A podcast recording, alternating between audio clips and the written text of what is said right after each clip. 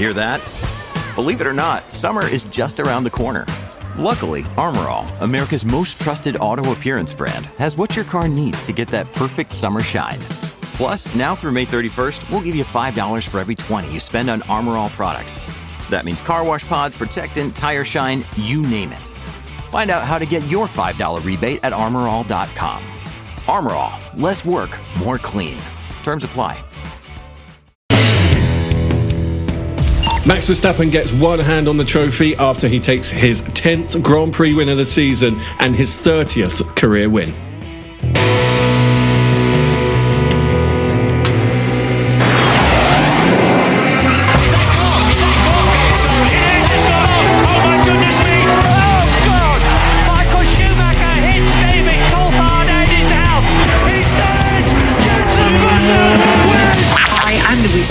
Listening to the fantastic Cut to the Race podcast. Hello, my name is Bernd Mayländer, and you're listening to the Formula Nerds podcast. Hi, I'm Rosanna Tennant, and you are listening to the incredible Cut to the Race podcast. Hi, I'm Jordan King, and you're listening to the Formula Nerds podcast. Hi, I'm Crofty. You're listening to the Cut to the Race podcast. It's lights out and away we go. Hello and welcome to the Cut to the Race podcast. We are here to discuss round 15 of the Formula One 2022 Championship, the Dutch Grand Prix. To discuss this Grand Prix with me, we have our Formula Nerds deputy editor, Abby. How are you? I'm good, thank you. I'm good. I was a bit tired before the race because I had to get up for early for Formula 3, but F1's Grand Prix woke me up, so I'm good. How are you? I'm very good, thanks for asking. I, I missed the F3 today. I slept in, and I missed. Uh, I actually slept in so late that I missed the beginning of the F2 race as well. And we also have F1 writer and Formula E writer, Catherine. How are you? I am good, thank you. It was actually a pretty exciting and like surprising Grand Prix, so I'm really excited to get to it. Indeed, it was. Um, it was more exciting than last year. Would you agree with that, Abby? I thought I thought it was better than last year. Definitely, definitely. This one definitely exceeded my expectations. So I'm quite glad that that Zandvoort's back on the calendar. Indeed, it was only the second time we've been been there in this generation. Um, Catherine, did you think it was better than last year as well? Yeah, I think it was better, and also now this time, you know, like the fans, they had a world champion, not just Max Verstappen, so that made it even good. Yes, indeed. Now, let's start as we always do with our race ratings. I would say ladies first, but I can't today because there's two of you. Uh, Abby, I'll start with you. Alphabetically, you're first. Um, what was your race rating of the Dutch Grand Prix this week? I would give it a seven, which it's I've given it seven because Mercedes were in the fight, so it was quite a tense battle. It wasn't just Ferrari and Red Bull. Mercedes were there. There was some pure racing. We saw some great battles on track. There was no flares during the Grand Prix, which I really appreciated because I do think they kind of ruin the spectacle for fans if they're watching from home. I wouldn't give it higher, however, because there were some parts that I don't think were entirely fair, shall I say? So I'm giving it a 7 out of 10. Yeah, I mean, uh, the flares thing, just to pick up on that, I, I, we're going to talk about this more during the show, but I think it's probably worse if you're standing next to a bloke in real life with a flare in your face. I, I, I saw one of the shots, and there was this guy, and he was he couldn't breathe, and he was almost just an orange man. Uh, there were many orange uh, people, obviously, at this Grand Prix. But Catherine, what was your um, race rating? I think I'm going to give it the same as Abby, 7 on 10. I think it was I liked this sort of mystery to it because at the beginning of the weekend we were lo- more looking at the medium and then going to the soft compound, whereas then they I think the teams were shocked by how the hard compound worked even better. Uh, But yeah, there were some things that I found a bit questionable too. Especially with um, some drivers being summoned to the stewards, which I'm sure we're going to talk more about. Indeed, we will. Um, I am going to. I, I always, I always pick something else, but I'm just going to agree with you because you, you both nailed it. It was a seven out of ten for me, better than last week, that's for sure. And I think it's shown that this track can actually um, provide racing as well, um, which was good because based on last year, I thought it was going to be pretty boring. Now, before we go into the race weekend, we had had some news this week after the news from the Nerds podcast, which we need to cover. Oscar Piastri has confirmed where he's going. He's going to McLaren. Oh my God, I can't believe it. Catherine, did you believe it when you heard it? I was still waiting for his announcement, to be fair. I think now, with every sort of like driver signing, I'm just going to look at the driver's page first. It's, it's just, it has to be done. Indeed, indeed, because Alpine, I, am not sure I'll believe who they announce next. Um, Abby, what did you think of um, Piastri finally announcing that he's going to McLaren, which we all knew anyway, but finally the deal is the deal is done. Yeah, I'm quite glad that they have now officially confirmed it. All parties involved have confirmed it because it kind of felt like it was being dragged on a bit, this whole fiasco drama. Um, I think he can do well at McLaren. I feel like there might be some high expectations of him given his track record in F3 and F2, but he has had a year out. He hasn't raced in Formula 1 before. So I think it's it's unprecedented as to how he will perform, especially compared to Lando, who is a young driver himself. I am very sad that Danny Ric at the moment doesn't have a place to go, especially with the rumours surrounding Alpine seat and then potentially Alpha Tauri's as well. But I'm glad that the Piastri news has officially been confirmed. What I thought was a little bit unfair, and I want your view on this. Um, obviously, Alpine took this to the Contract Recognition Board, which we have um, discussed. We knew that was happening, but because they they lost, essentially, uh, and McLaren won their driver. Alpine were hit with nearly half a million quid's worth of costs that they have to pay for going through that process. Um, Catherine, you're nodding because do you agree that that's, that just seems so unfair? They have been completely shafted by Piastri. I think it's really unfair how Piastri treated Alpine because at the same time they were the ones that brought him into F1 and they were kind enough at the beginning of the season to be like if McLaren needs a driver because maybe one of the drivers is sick because COVID-19 is still an issue then you have the option of going to them and driving in F1 so we cannot really say that they were just limiting him. Like they were trying to find other options for him to actually drive in F1 so I think it is really unfair, and I do feel for them because they treated him right, and in return, all they got was an available seat with a lot of rumors around it and a lot of costs too. Indeed. And, you know, Piastri, he's making the right decision for his career. So I'm not sure we can be angry at Piastri or think that he, he's unfair. I think that his management, Mr. Mark Webber, clearly is an intelligent man, understands how the sport works, has changed teams himself, and uh, did, did did the best for Oscar Piastri.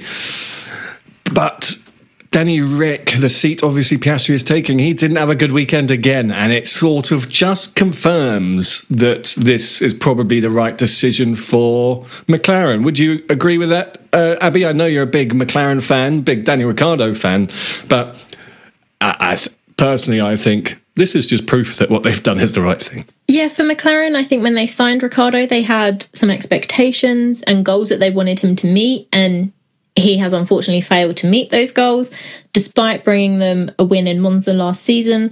It is the right move for the team because Ricciardo is struggling to get to grips with that car. But again, it, at the moment, Ricciardo is technically out of F1 because he doesn't have a seat so that is really sad. I'm hoping he'll get a seat somewhere else. But for McLaren, I think the way that they that team works, having Piastri is the best move for them. Uh, absolutely, and we are still to find out if Ricciardo's career will continue next year in F1. But all the talk now is about Gasly going to Alpine, which unbelievably Sam predicted about four years ago. And it's looking like it's going to happen, isn't it? Alpine want Gasly. I think that's a great move for Gasly. Otherwise, his career is almost it's, it's on a one way one way path, isn't it, Catherine? Yeah, and actually, I do hope that he goes to Alpine because they are growing as a team and they have a good car. So hopefully, you know, he can bring some good results for them. Unfortunately, Gasly is still waiting because Alpha AlphaTauri want to sign Colton Herta, but Colton Herta doesn't have a super license. But he might get it because there is um, a COVID clause still in the rules. So because drivers like they had to spend some time not driving basically because of COVID, it might allow like give an exception to some drivers to still get the super license because they basically had to spend a year off. So hopefully Helmut Marko and Red Bull can get around that and maybe we can see Colton Herta in F1 next year. But I still question whether he's ready or not. Yeah, for sure. And I think there was some news that's just come out around this super license and Colton Herta, sort of as we're recording this. Um, but Abby, why have Alpine not chosen to take Daniel Ricciardo back? I don't know. It, it's a tough one. I think there's a lot of options that they could take, including Gasly and even Schumacher potentially. I know Ocon is quite keen to have Mick in his seat because they are friends. Um, I think Ricciardo could go to Alpine, though. I think that would be quite a good choice. I feel like the way that Alpine, Alpine have built themselves up, I mean, they're fourth in the Constructors' Championship this year. I think it's a lot better than it was when it was Renault before. So it would be a good choice for Ricciardo. But he did leave them once before. So whether they want him to come back, whether they left on friendly terms, I don't know. Yeah, I remember that being a bit of a painful breakup. Uh, that could have been the drive to survive dramatization of it. But Catherine, it, it's known that Ocon and Gasly don't get on. So do you do you think that will influence whether Gasly goes into Alpine or, you know, Nico Rosberg spoken about it a lot this weekend. It's about getting on and driving, right? It's not about whether you like someone or not. You can still have a successful race team it is about getting on and just driving, but at the same time, you need to think about a situation where if the teams have to switch cars around, and the other driver is like, I'm not going to switch the car so that he can, you know, overtake me and basically just give more to the team. So there is that factor that still plays, and especially because Alpine are still trying to get to the top. It'll even be more important that the two drivers work together rather than compete against each other. Absolutely. So we will follow what happens. We've got our news from the Nerds show coming up on Wednesday, where we'll update you on all the latest, greatest news that you need to know. So make sure you download that on Wednesday and you will hear what's happened since this. Let's talk about the weekend. So going into practice, Mercedes seemed to have changed completely from how they performed in Spa. This track was far more suited for them, and Red Bull had some issues from free practice one, didn't they? anything you want to call out from from the practice sessions, Abby? Well, you are definitely right that Mercedes seemed to be having a better weekend. It started off as a good weekend because Spa they didn't do very well. I think Russell finished fourth, and obviously Hamilton retired from the race, his first retirement of this season. But FP1 they were one and two. Russell was fastest, followed by Hamilton, which was very interesting. I think. I think Spa didn't play to the car setup. It didn't work for them. But Zandvoort looked to be quite a good track for Mercedes and the W13.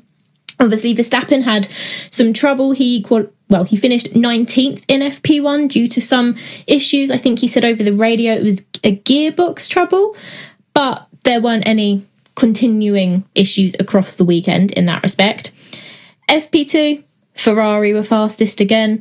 Hamilton was third, followed by Norris in fourth and Russell in fifth. Red Bull weren't that on the pace actually in FP2. They were eighth and 12th, Perez being the latter one. And then FP3, Leclerc fastest again, with Russell second. Then Verstappen finally made it into the top three, followed by Sainz, Hamilton, and then Perez in sixth. So it's a strong track for all top three teams. Verstappen is considerably faster than his teammate, but for Mercedes, things were definitely looking up this weekend. Indeed. So Ferrari seemed to have pace from practice, so did Mercedes. Catherine, did you think, oh, this might not be as easy for Red Bull as one was expecting this weekend? I did expect it to be a bit more difficult because even Carlos Sainz he looked pretty confident in Zandvoort. In fact, after his podium in Belgium, he said Zandvoort is a good track for us, whereas Monza might not be as good. And then for Mercedes, I think that I knew that they were going to be competitive, especially because I thought that after the disaster in Spa, they were going to come back from it. Now, what I find really interesting about Mercedes is that during the first practice, they changed the heave spring. And sometimes, I don't know why, even the commentators were saying it, whenever they change this, they always end up having a good weekend then. Now, for those who don't know, the heave spring is basically situated above the suspension and it is connected to it by two rockers. And basically, these rotate whenever the car goes over bumps and curbs, and so it helps it to have a smoother ride. And to be fair, it helped because Mercedes they they, they would have struggled probably, but they had a pretty good race. That's really interesting, Catherine. I didn't know that. You're educating me right here. So uh, Abby's going, she's shaking her head. I, I didn't know that either. I didn't know. No, that. I didn't know that. this is why we have you, Catherine. Um, that's that's good to know. But you, you are right. I remember them saying they had done some sort of setup change, and then suddenly Bosch, um, you know, they're they're they're, uh, they're they're doing well. Going into qualifying, okay, I'm gonna I'm gonna pick this moment to talk about flares. Now, flares are fun, okay? I, I've never had a flare myself. I've never lit one off. I've never been uh, on a boat that's sinking where I've needed to, or at a racetrack where I felt it's appropriate. What are your guys' thoughts before qualifying on th- flares at racetracks? Abby, I'll start with you. I think they can enhance the atmosphere, but I also think they can impede it because if you get so many people lighting flares off, you won't be able to see the track because it will, like, what's the word? Well, you can't you, on TV. You can't even see the track. So yeah, yeah. yeah, for viewers, you there's so much smoke you can't see, and even for like the drivers and that, if it spreads across the track, if it travels across it, it's dangerous for them because like Zandvoort is quite a narrow track. It has the banking and everything. So to have this smoke come across and impede their vision, it is dangerous. Having the odd one or two after a tr- on track session, I think is okay. But having them during an on track session, I think is definitely not okay. Yeah, so what we saw this weekend, I mean, the only flares I can really recall in sort of my my, my time watching F1 are orange flares. I can't I, I can't really, uh, Catherine, you're a Tifosi, I can't recall red flares going off at Monza. Uh, Can you? I think during a celebration, when, for example, like a driver actually gets a podium at Monza, I think they do light up flares. But as I remember from the 2019 win, it was like when Leclerc was on the podium, not when there there was on track action. Yeah. So I, I think I, I agree that they're good. They're also quite fun to look at on TV. It, it is an atmosphere thing. I totally agree. But what we saw in qualifying was, I think there's only one word for it: despicable. Uh, flares going onto the track. Now, I'm not sure how that happened. So, for people who don't follow F1 as closely as us, there was a rule brought in that you're not allowed flares at the track, which we we all knew wasn't going to be followed particularly strictly.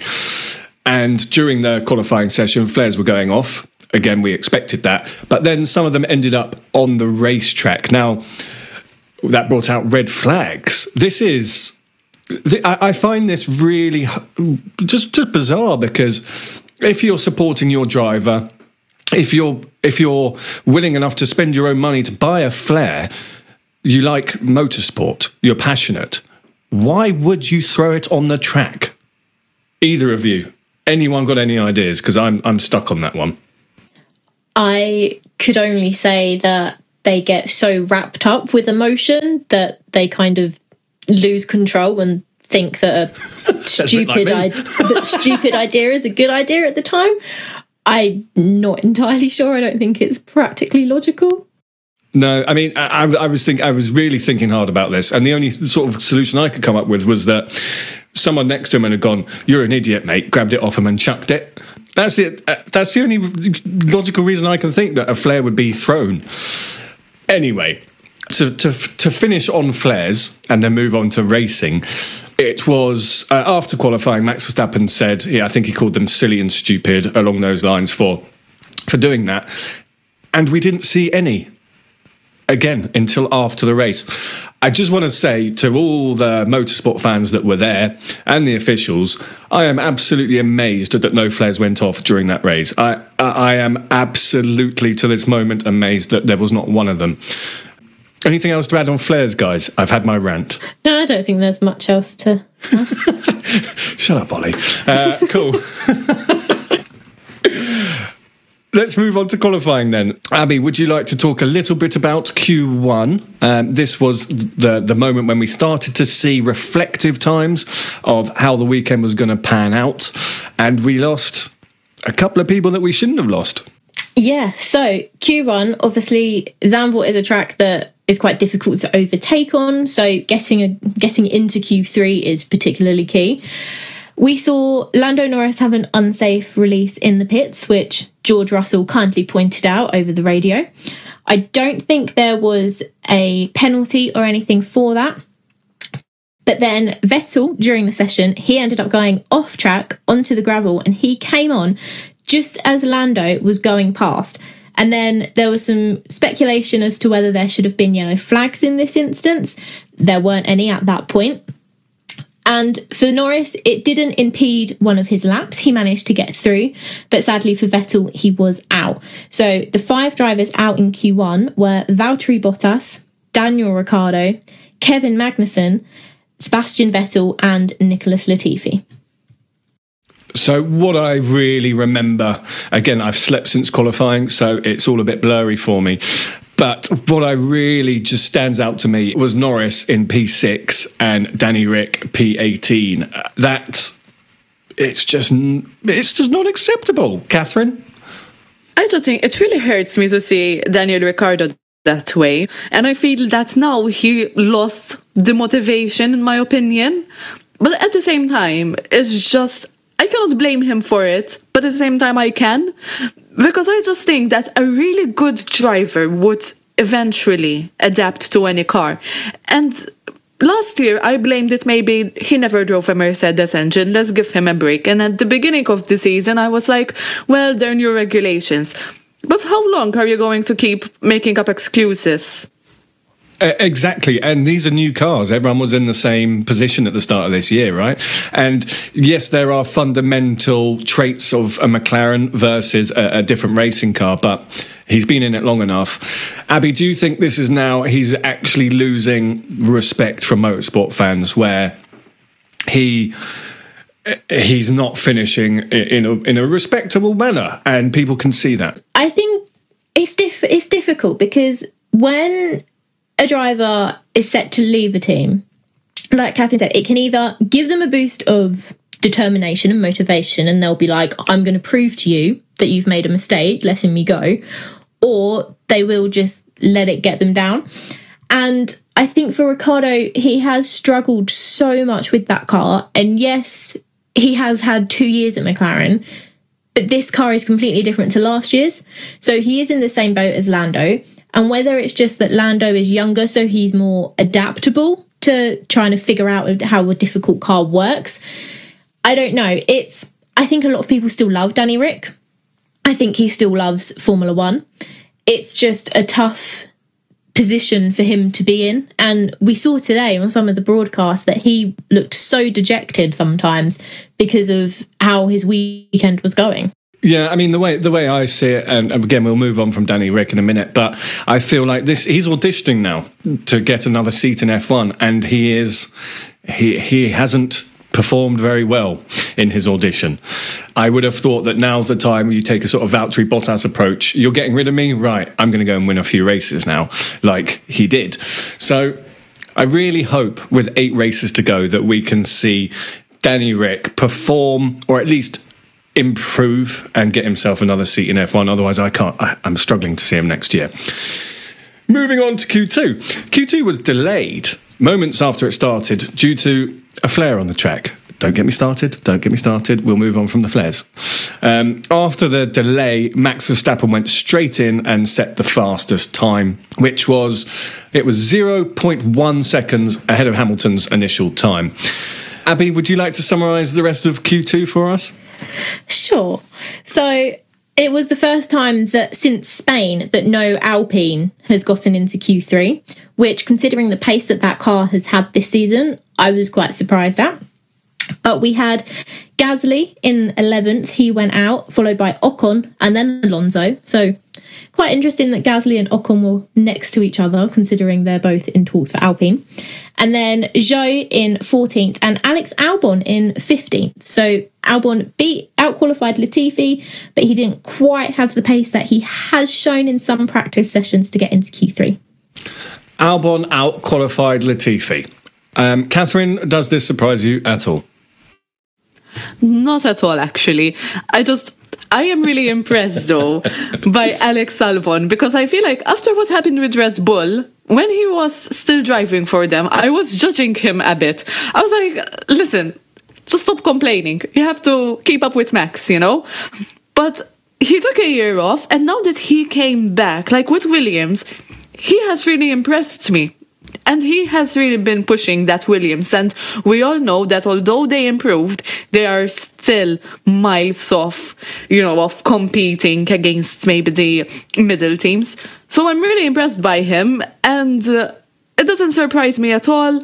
And honestly, I just, I really hope um, this is nothing against Latifi or anything, but I really hope that there is a new driver besides Albon. I just don't think that Latifi deserves the seat anymore.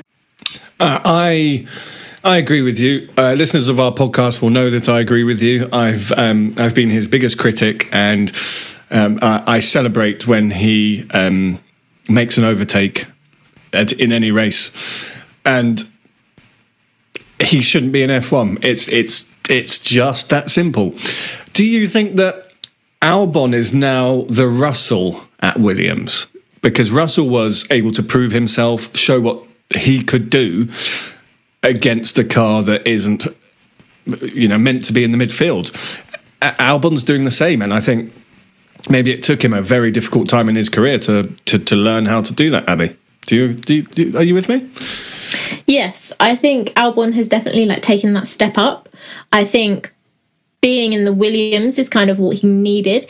It isn't a great car, but he is maximizing its potential. Yes, he hasn't scored loads of points, but he has proven his talent time and time again this season. And it is great to have him back in F1 and back actually demonstrating what he can do.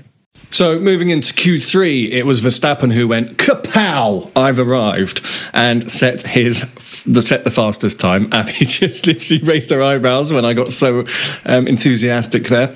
Um, would you like to explain what else happened in the rest of Q3 because it was quite a dramatic climax to qualifying this week? It certainly was. So the Red Bulls were out first, which compared to other qualifying sessions this season was a bit unusual because they're not generally out first.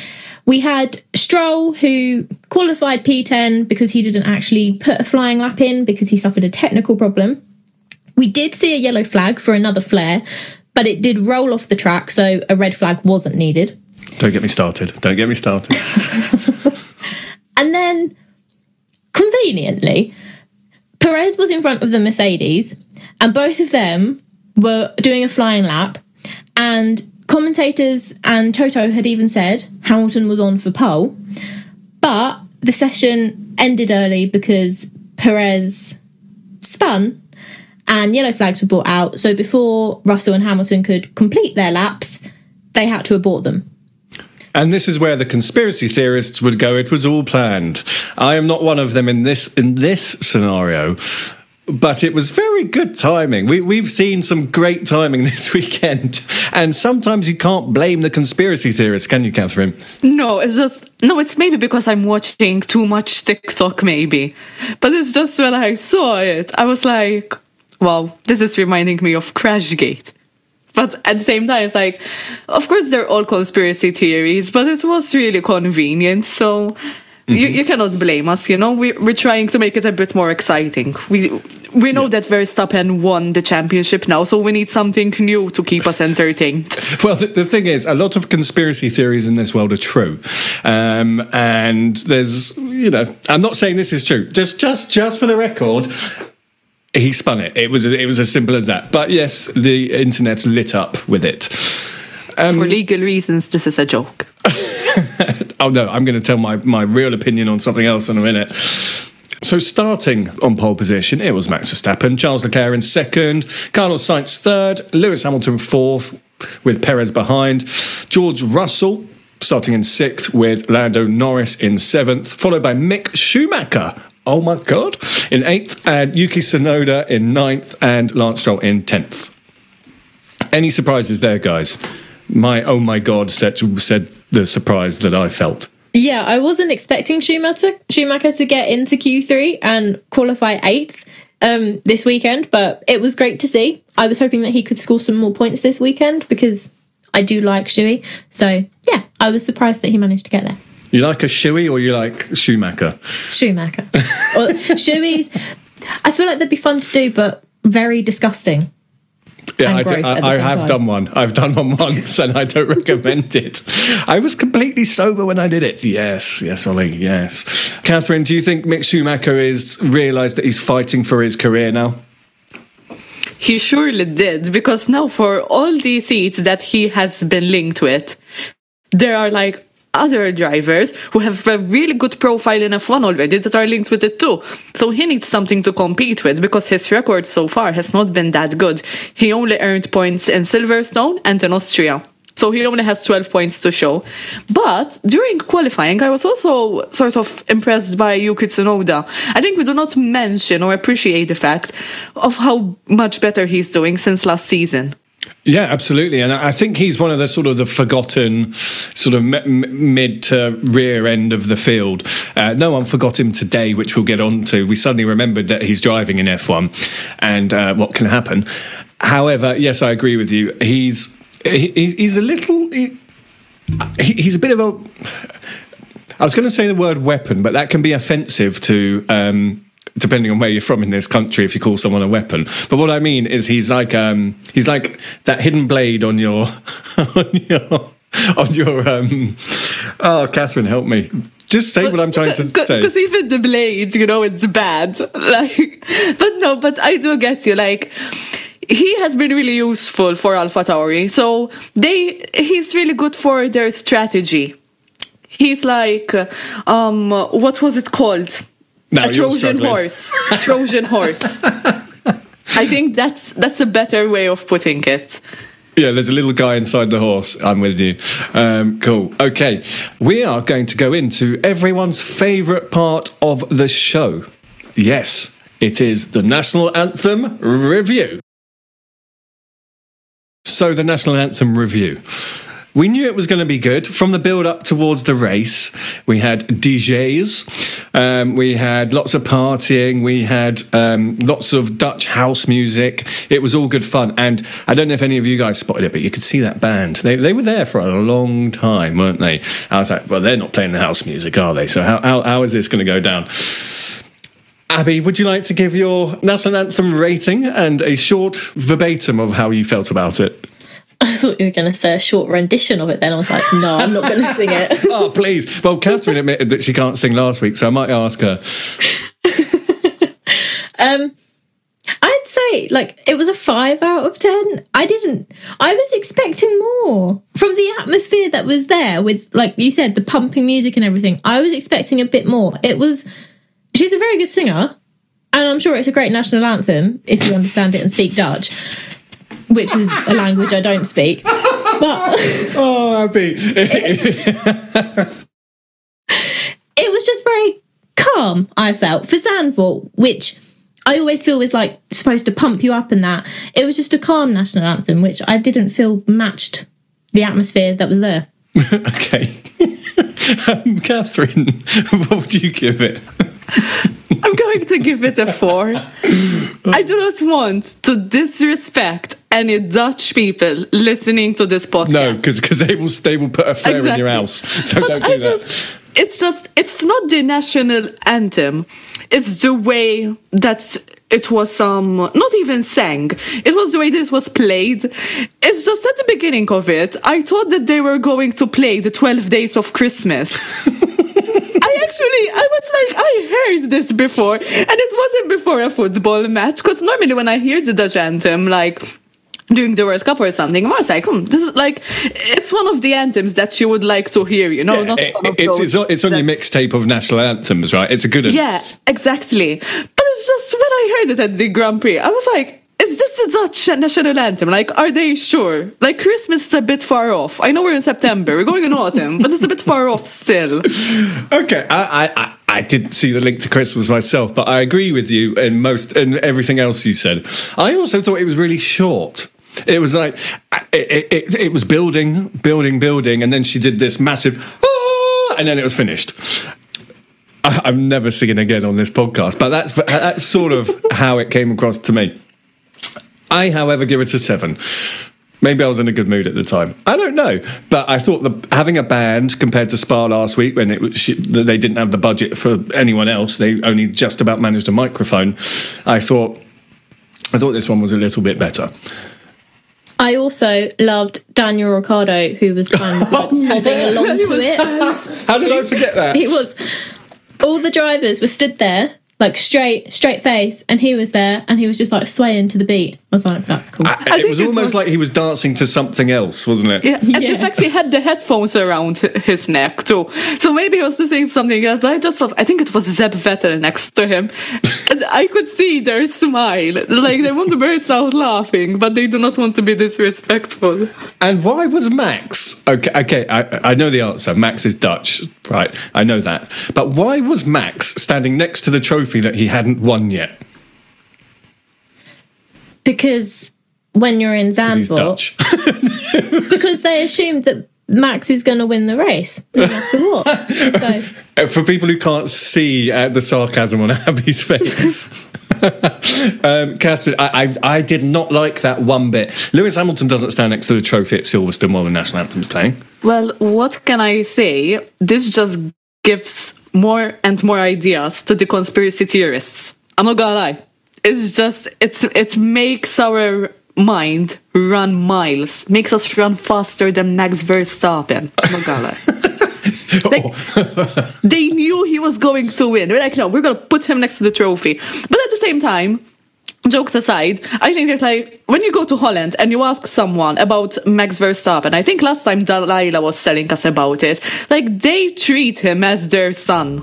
So I think that they are so they feel that he is so special, and I don't think that they had many successful F1 drivers, if any. So I think for them it's like a big achievement. So Well, Jos wasn't one of them. yeah, for sure. So, so I think they were like, you know what? We have a world champion. We we need to make sure that everyone recognizes that. I'm going to write to um, uh, Stuart Pringle. Uh, who oh, who is the head of Silverstone? And I'm going to suggest that Lewis Hamilton stands next to the trophy before the next race at Silverstone. How do you think that would go down, Abby? Well, there's two other British drivers on the grid, and one of them's Lewis's teammate. So I feel like if you have one, Oh, yeah. you need all three. no, but Lewis is, Lewis is a seven-time champion, eight according to some other people, but surely he is our son. He's the son of England. He, Sir Lewis should stand next to the uh, trophy. No.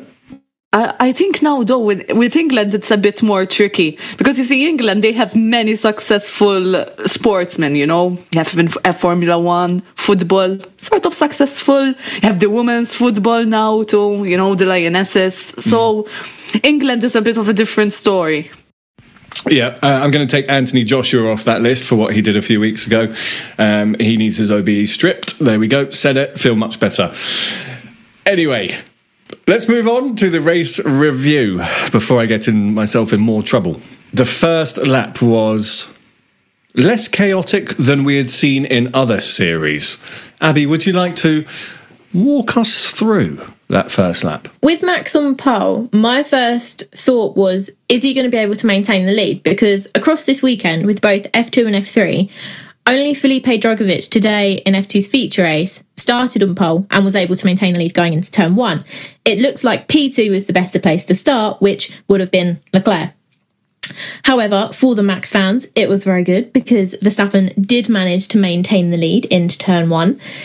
There was a little scuffle, shall we say, between Hamilton and Sainz. There was some brief contact, I think, going into the corner, which thankfully didn't cause any damage to them which I was very relieved about because I thought Hamilton would end up retiring from the race, and I was so scared that I did. I did feel a little Spa throwback at that particular moment. Yes. um, but the tyre strategy was very interesting because Hamilton, Russell, Norris, Schumacher, Magnussen, and Albon were all on mediums. They were the only ones, which was interesting because all the others were on softs. But obviously, it played into Verstappen's and Ferrari's hands as they managed to get ahead.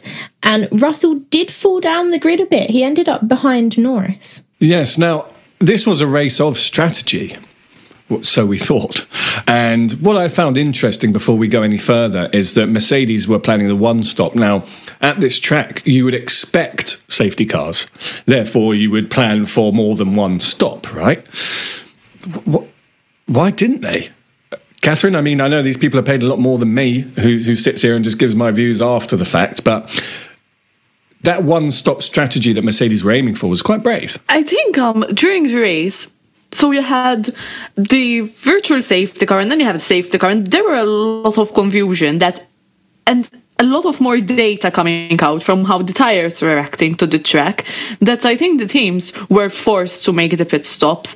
And because you also had two um, two periods in which you weren't going to lose as much time while making a pit stop they're like we might as well do it. We also have to remember that the tires they were having like huge degradation. So basically the teams needed to change the tires or else there were well they weren't going to keep their lead for sure just like what happened to hamilton at the very few last moments of the race but we'll get on to that soon so yeah basically that is what happened and i think Alonso set the tone for this. So Fernando Alonso was the first one that put on the hard compound tire. Because as I said previously, many of the teams thought that the medium would be the best.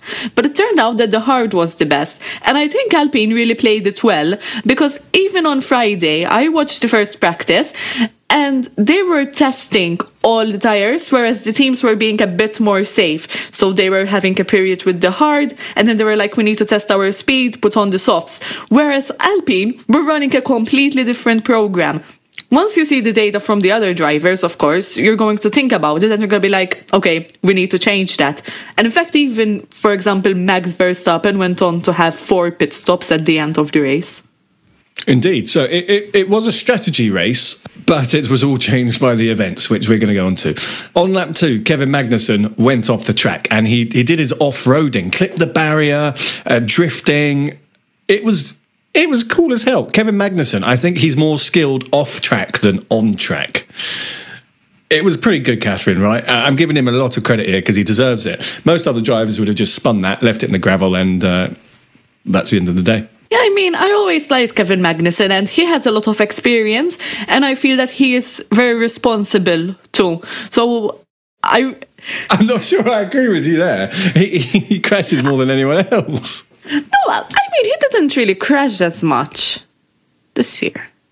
Uh, well, okay, maybe just with Hamilton, but yeah, I mean, you know what? In the previous years, he Haas had um, a lineup of Kevin Magnussen and Romain Grosjean. Like it was carnage. It was basically Wembley at the Euro final. Catherine said that, not me. Sorry, Gunther.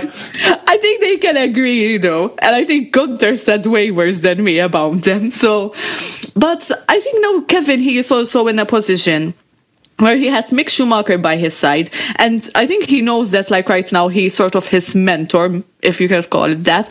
So, yeah, I just see that this year he is more responsible. He's trying to be more careful on how he um, portrays himself on the track. And I think it just shows you how even, like, maybe a year off or a, a period off from, uh, from the track can also change you. Indeed, indeed. I am a fan of Kevin Magnussen, just just for the reference. I think he's absolutely awesome. Um, but Verstappen, he was off into the distance from early from from early days. Abby, would you like to continue what happened? Yeah, so we had obviously Verstappen driving way, way out front, which I thought would make for a particularly boring race because you can't overtake at Zandvoort. And I was like, well, he was on pole, he's kept the lead, so he's going to win, and that'll be that.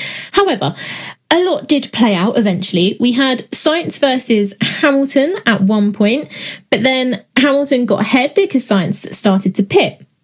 Now, in the pits, he was held by the team because on the replay that Sky Sports showed, you could see he came in and three mechanics came out, each carrying a tyre, but they didn't have the left rear tyre. So they did the other three, and you could see them all looking around like, well, where's this tyre? We can't do it. Where's Dave? And then they had the hose for the, or the is it the hose or the wheel gun? It's a wheel gun. Uh, a hose is used in gardening. and they had the wheel gun for the left rear tyre just strewn across the pits. And Perez, who had just pitted behind Sainz, came out and he drove over it and he broke it. And then they let Sainz go once they'd eventually got that tyre and fitted it and he could leave the pits. Somehow I've missed this on my notes, this particular part. I think it's probably because I was laughing so much at the time. Catherine, surnamed Defosse, how, how did you feel about this particular, um, as James would put it, and I quote, cock up? I told myself that this weekend I will not have a rant on the podcast because But I you feel that the listeners are getting tired of it. Or it might be entertaining for them. But I just, I, I was like it was really weird because if you cannot, first of all, we all know how the tires are all in a set. So, where, what happened to the other tire? Did they put it in a wardrobe and it went off to Narnia? Like, what happened to it?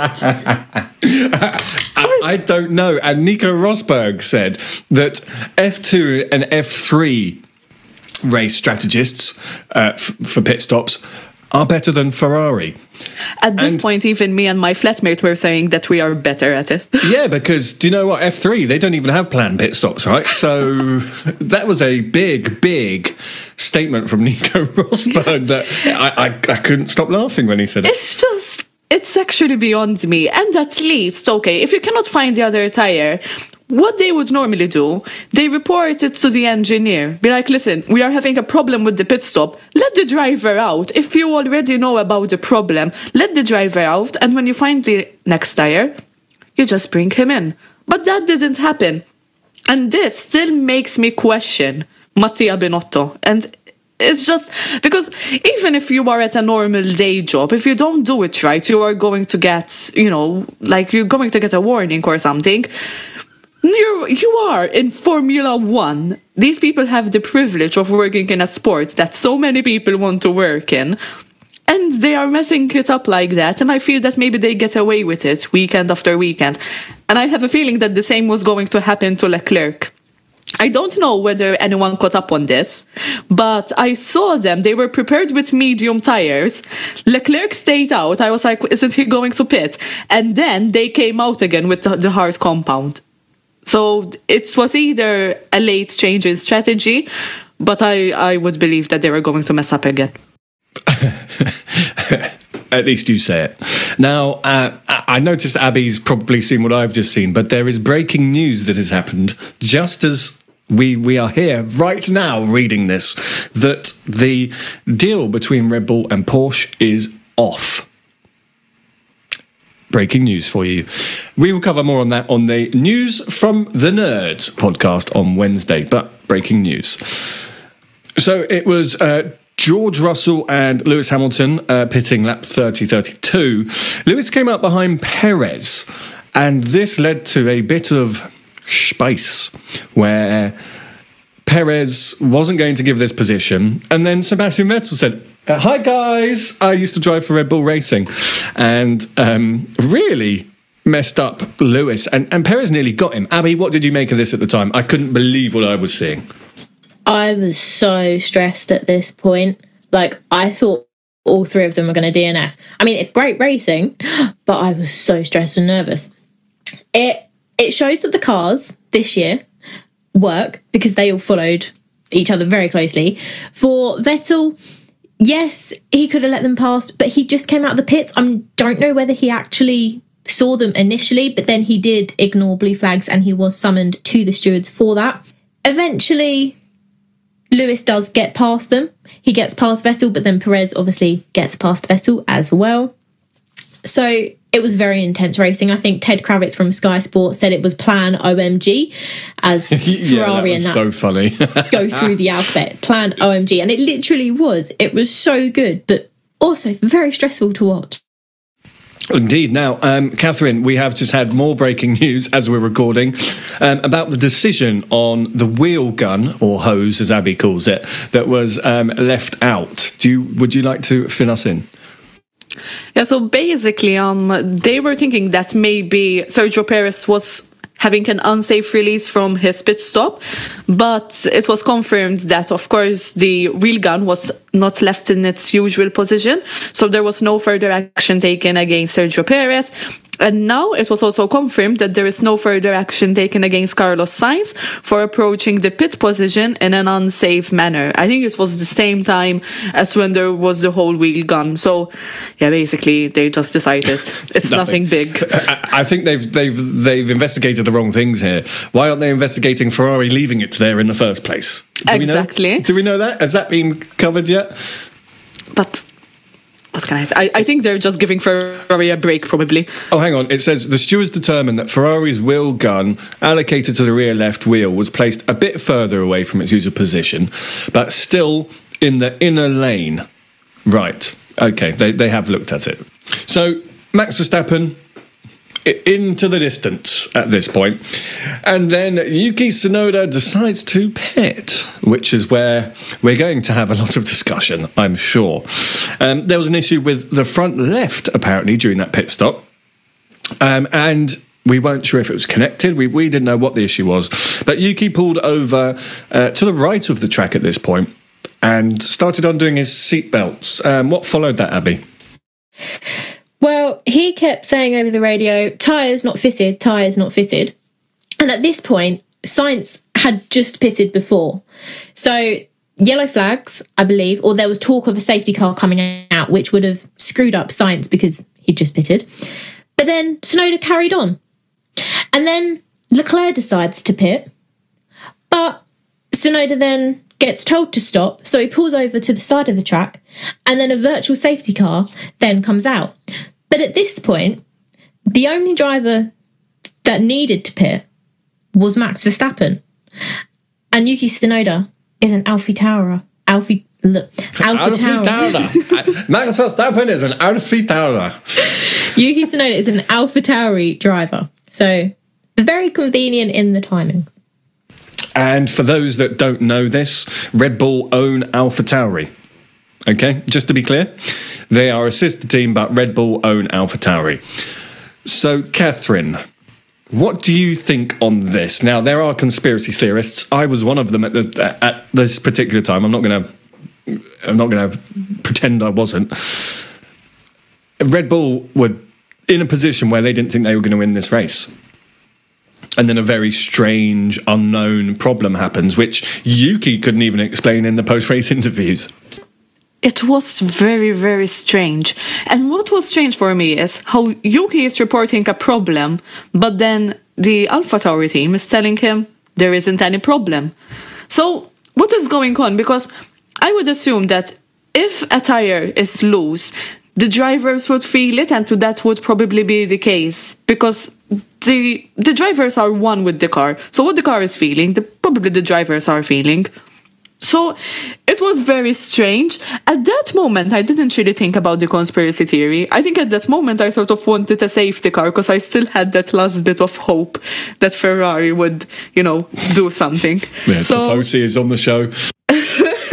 but um, it is very strange. Red Bull had a lot of convenient timings this week, and I I don't want to sort of play much into it because at the same time, um, it's it can be deemed as sort of nonsense, but it, it does make you think. Yeah, and there are racing gods, you know, these things happen in favour of different people all, all the time. Um, I just, a few things I noticed.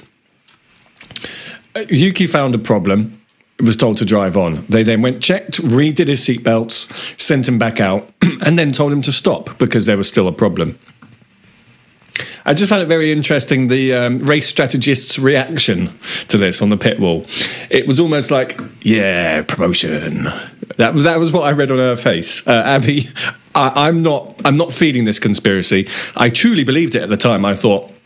Absolutely, there were there was not much more that Red Bull could do at that point. That was exactly what needed to happen. They own that other team. Yuki was a sacrificial lamb. Do you believe that? I think there could be some underlying truth to it, but I do think that there was a problem. I don't know what, how AlphaTauri would explain it, but yeah, the pit wall, they did seem very happy with how things turned out, which for me as a Hamilton fan and Mercedes fan over Red Bull and Verstappen, I was not.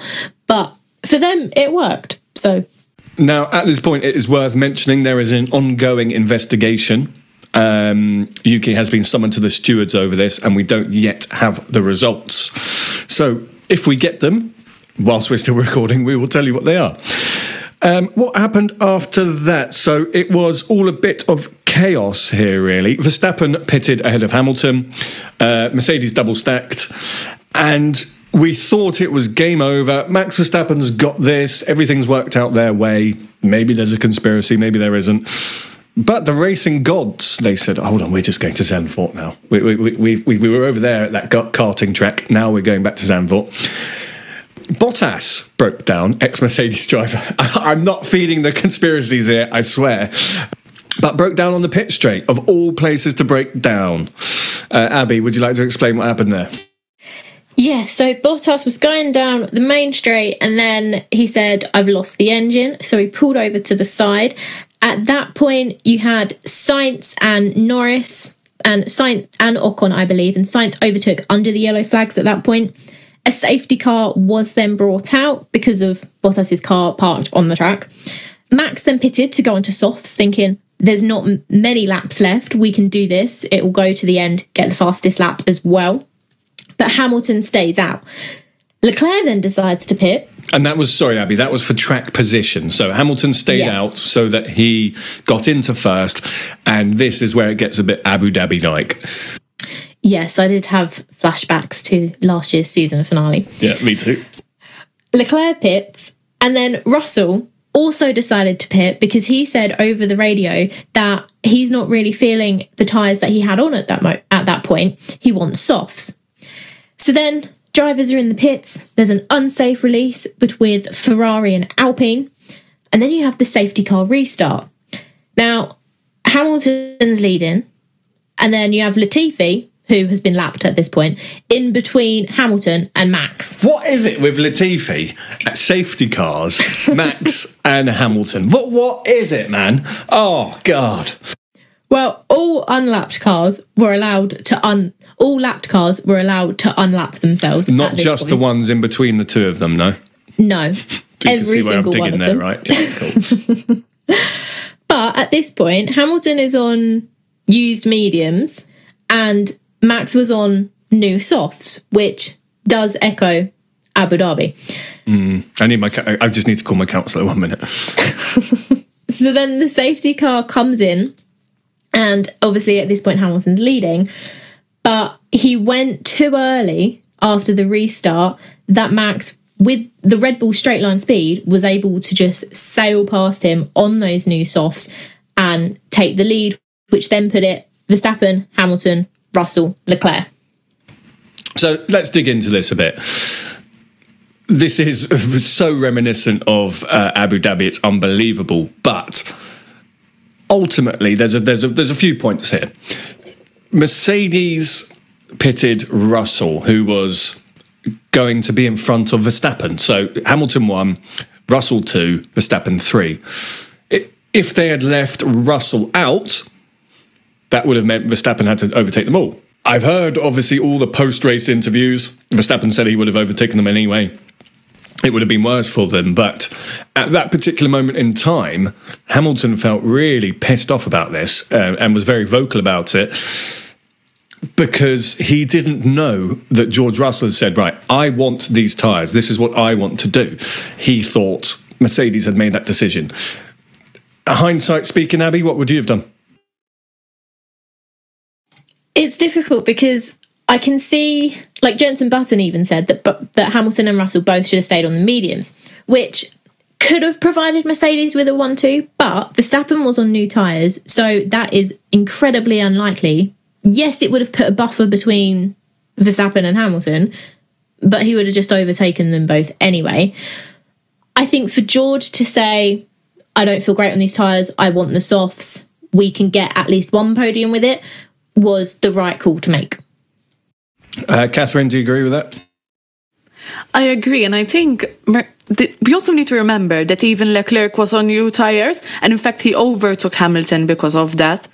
So I just think that, first of all, I found that it was really disrespectful from Hamilton to go at his team like that.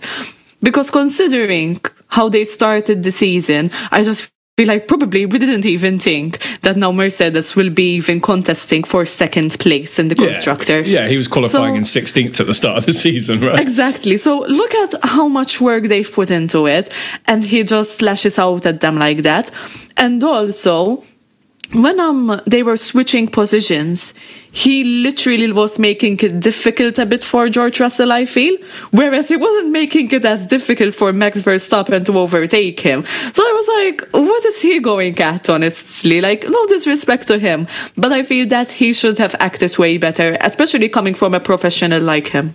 Yeah, I think Hamilton's restart was awful. He handed it to Verstappen, um, and we just have to acknowledge how incredible that that move from Verstappen was. I don't know if you two have seen the the, the, the photo that I that I sent you both on our um, team chat, but there is a photo. Um, it's in what channel did I put it in? Live race chat. Have a quick look.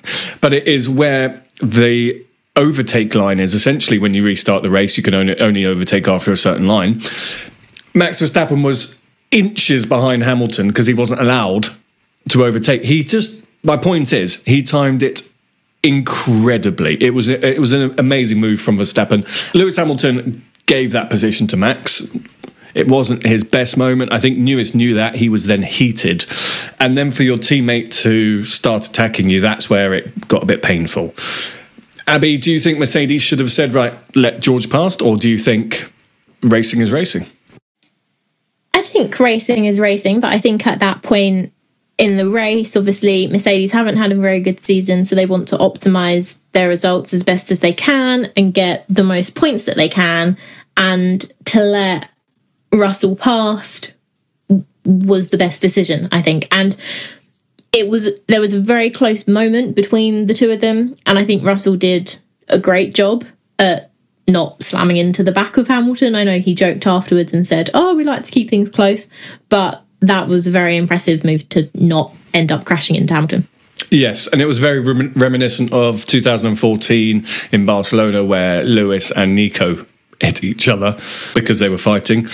Um, if George Russell hadn't got past, that would have been a much worse result for Mercedes. So he, he had to get past.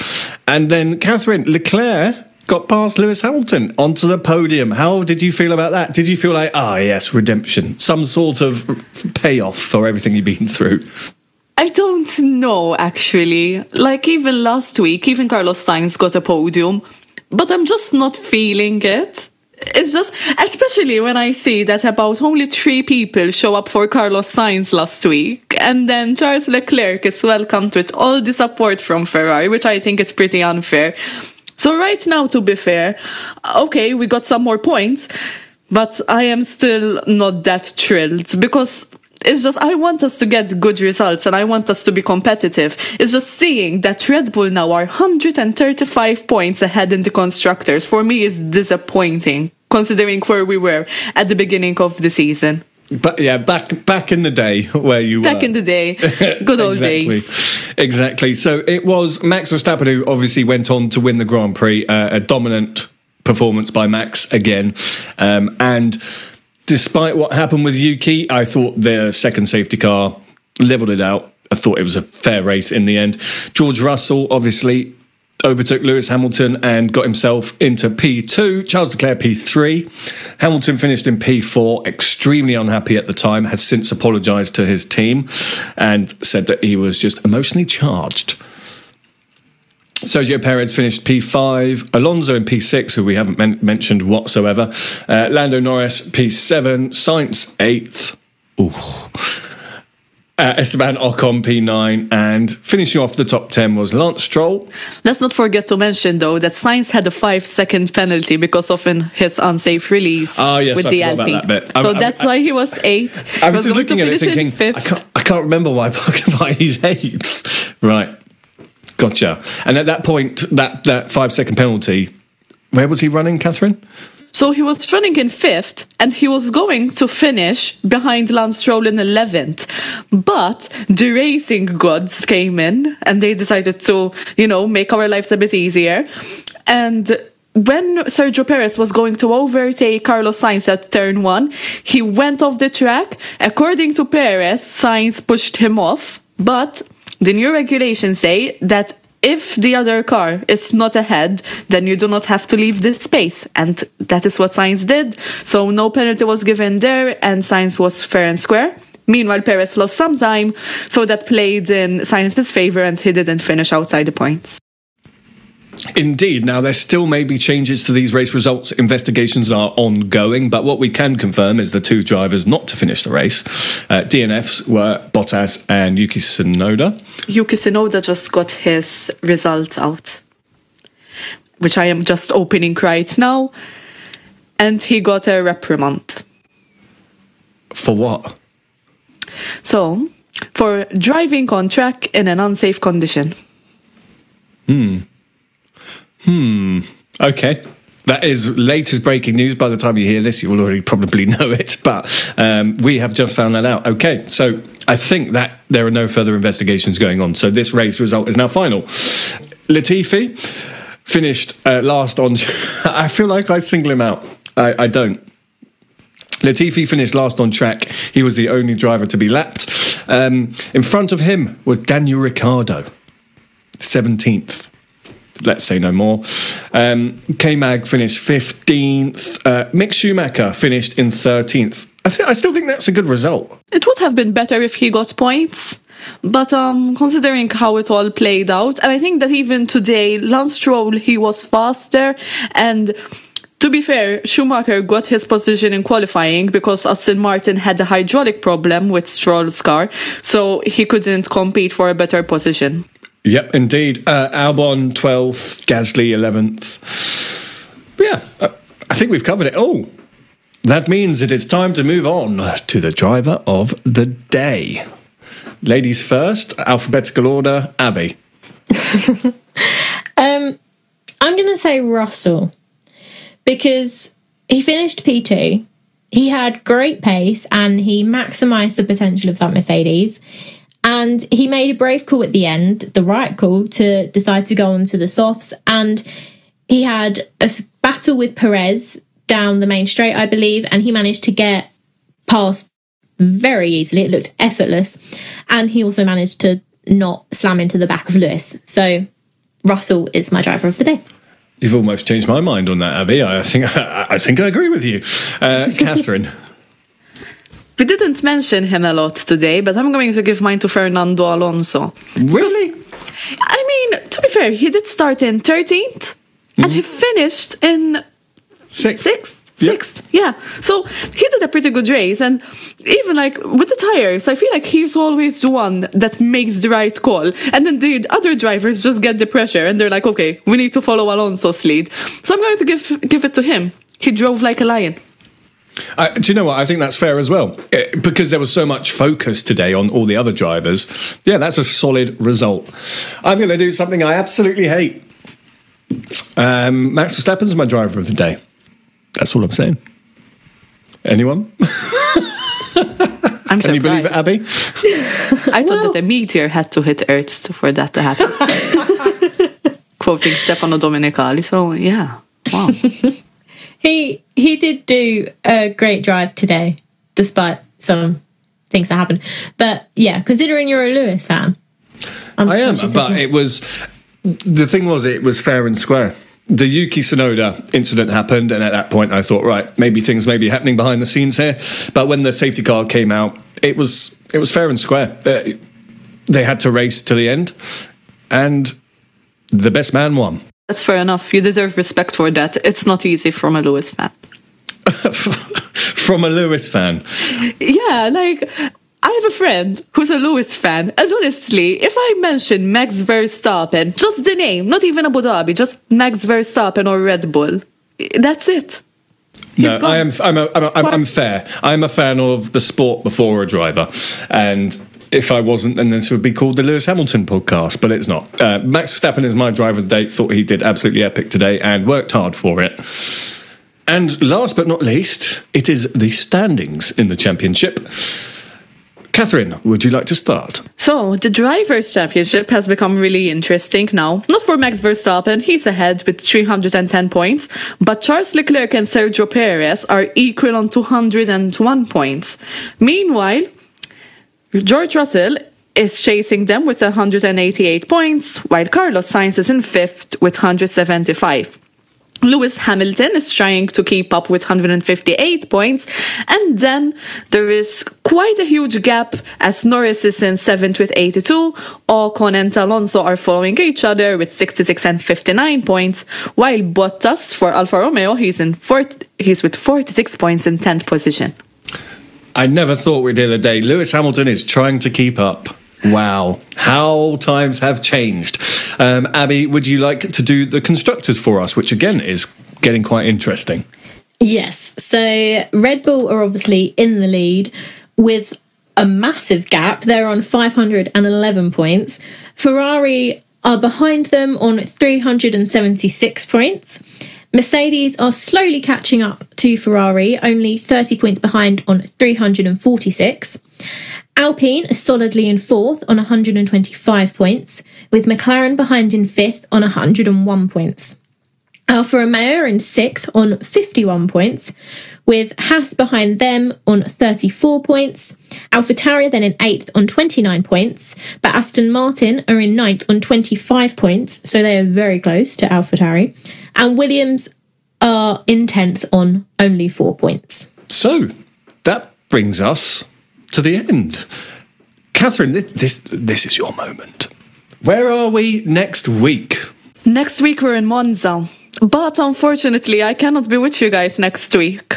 I am oh, going. no. I'm going to be watching from Torino.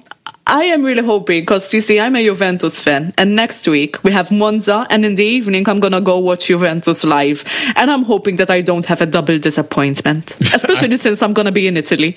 I'm also not here next week. That means that someone else has to host this podcast. Who's I it think going to Abby, be? Abby is gonna do it on her own then. Abby, who's going to host? I mean, I could give it a go. I Yeah? think I could do it. Yeah. You up for it? Yeah. All right. If Lewis Hamilton wins, I might change my mind. But uh, it is a triple header, and we've we've gone to Spa, Zandvoort, and the third one obviously is Monza. I mean, what three tracks to have in a triple header? Triple headers don't get much better than this, do they, Abby? No, they certainly do not. And it has been a great second half to this season. So I'm excited for Monza. And then we have a little bit of a break. And then we come back to Singapore. And Singapore also is an incredible track, a track I absolutely love. And hopefully by that point, Sam will be back to talk to us about this because for those that don't know, he was in Spa covering all the F2 and F3 action. He's in Zandvoort right now and he's going to Monza as well. I mean, that's what dreams are made of. Sam, I'm very jealous of you. So until then, where can everyone go to read the latest, best news? www.formulanerds.com. And Abby, what will they find there? All the latest news from Formula One, Formula Two, Formula Three, Formula E, and W Series as well. Abby, thank you so much for joining us. Always a pleasure. Always a pleasure. Um, Catherine, is it ever a chore? It's never a chore. So, you should come back on Wednesday, Abby, for. For some more. We will see you next week. Goodbye. You're listening to the Cut to the Race podcast. It's lights out and away we go. Sports Social Podcast Network.